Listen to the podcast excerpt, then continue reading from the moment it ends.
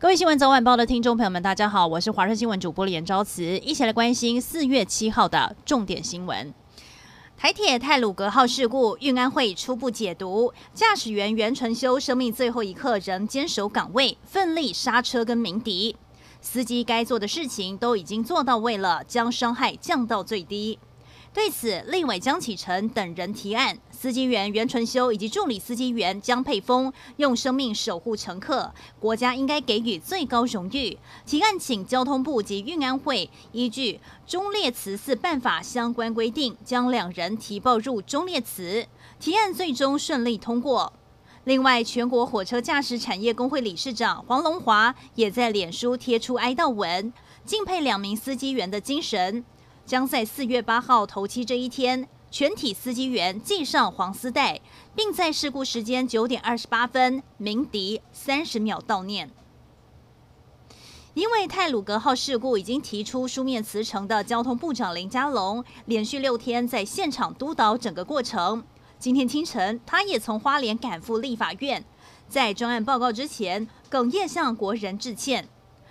蓝营立委还是痛批这起事件是人祸。要求交通部长下台，蓝绿党团也各自提出了临时提案，不但要求成立专案调阅小组，也要求限期查明真相。这回台铁泰鲁格号事故的罹难者，就读国立体育大学的张恩祥、张恩云兄妹，跟着爸妈返乡扫墓，因为没有赶上原定列车，买了站票，搭上了泰鲁格号。令人痛心的是，一家四口只有妈妈幸存，先生和儿女都在事故中罹难。上午追思会，张妈妈心碎到快要站不住，体大师生也特别来送别，纪念册上写满了大家的思念。知名导演李安将获颁俗称英国奥斯卡的英国影艺学院终身成就奖，是华人导演史上第一位。除此之外，李安透过了助理李良山向外界表达了感谢之意。他也对泰鲁格号四零八车次出轨事故不幸受难的朋友们致上慰问，期盼大家都能够保重。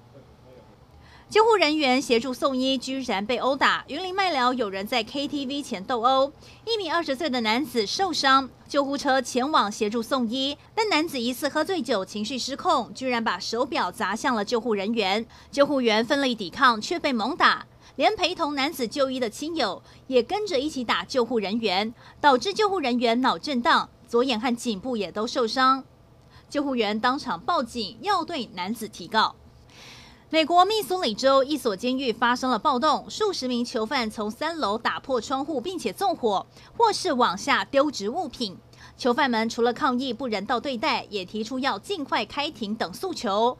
这已经是这所监狱今年第二次囚犯暴动了，因为司法程序太漫长，囚犯苦等不到开庭时间，他们打破窗户向外呼救，吸引路人驻足围观。事发后，当地警方到场处理。并在监狱里外加强部署警力。至于囚犯要求尽快开庭的诉求，还有待当局进一步回应。以上就是这一节新闻内容，非常感谢您的收听，我们再会。